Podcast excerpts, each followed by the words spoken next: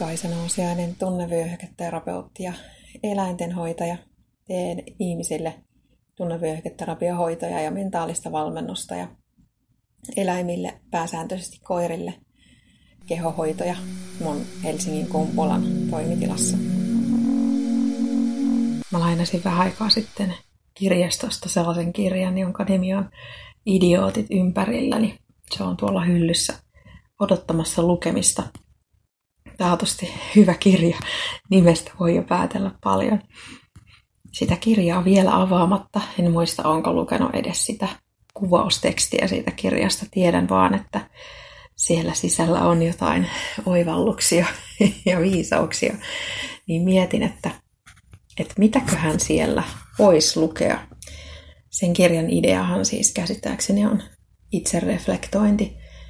Eli kun jokainen ihminen näkee toisissa ihmisissä, ihmisissä tiettyjä omia puoliaan. Ja ne puolet, jotka eniten ärsyttää toisissa ihmisissä, on niitä, jotka ärsyttää itsessä. Niin sitä kautta se oma sisäinen idiootti tulee näkyviin niissä toisissa ihmisissä. Eli mitä idioottimpana pitää jotakuta toista ihmistä, sitä enemmän siinä ihmisessä on sitä ominaisuutta, jota itsessä on sitä omaa sisäistä idioottia. Ja sitä kautta, että opettelee tuntemaan itsensä, omat puolensa, omat ajatuksensa, omat heikkoudet ja vahvuudet, ennen kaikkea ne heikkoudet. Sitä kautta pystyy lakkaamaan ajattelemasta sitä, kuinka idiootteja ympärillä olevat ihmiset on. Se tulee siis sitä kautta, että oma sisäinen idiootti tulee tutuksi, ja, joten se ei heijastu enää itseen niin voimakkaasti niistä toisista ihmisistä, ja silloin on helpompi tulla toimeen toisten ihmisten kanssa, kun tulee toimeen itsensä kanssa. Elämä niin itsestään selvältä, kun se ehkä kuulostaa, on jokaisella ihmisellä matka itseen.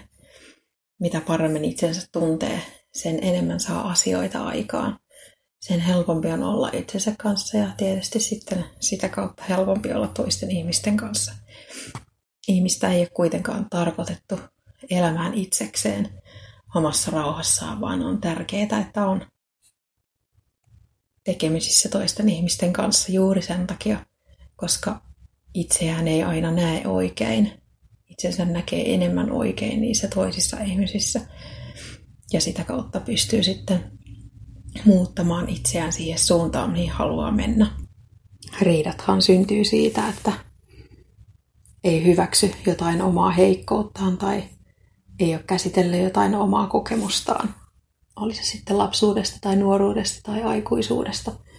Ja jos joku tuntuu tökkivän juuri sitä kokemusta, niin tunteet nousee pintaan, koska tulee halu puolustaa itseä, puolustaa itseä sitä ulkoista uhkaa kohtaan, sitä ulkoista uhkaa, joka tökkii sitä sun kipeää kohtaa.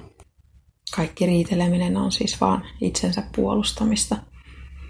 Ja jotta sitä riitelemistä voisi vähentää, niin pitää opetella tuntemaan itsensä paremmin. Ja se taas ei ole mitenkään helppoa. Se vie voimia, se vaatii aikaa ja se vaatii sitä, että pystyy hyväksymään ne omat puolet, omat erilaiset puolet ja näkemään sen itsensä siinä toisessa ihmisessä.